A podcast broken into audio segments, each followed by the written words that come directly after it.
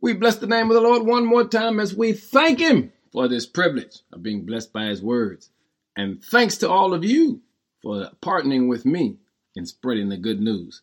Our focus today is a balanced schedule. When was the last time you talked to God about your daily schedule? When you get a chance, read John chapter 5, verse 19 says, I tell you the truth. The Son of God can do nothing by himself. He does only what he sees the Father doing. Whatever the Father does, the Son does also.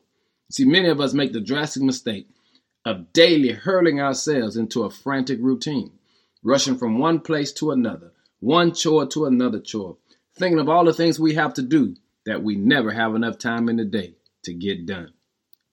Consequently, we end up frustrated. You see, the truth is, a balanced schedule it's structured according to the purpose that God has established for your life. And so Jesus said, Let me show you how to keep a balanced schedule. Whatever I see the Father do, that's what I do.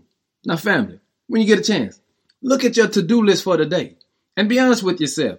How much of that has anything to do with your God given purpose in life? When you get a chance, read Psalm 90.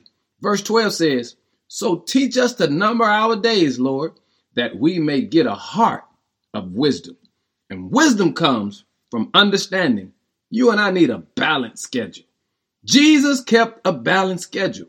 And because he kept a balanced schedule, he kept a balanced life. Live your life today. Make sure you're living a life that's scheduled to be balanced with the Lord. Be blessed. Now give God some glory. In Jesus' name, amen.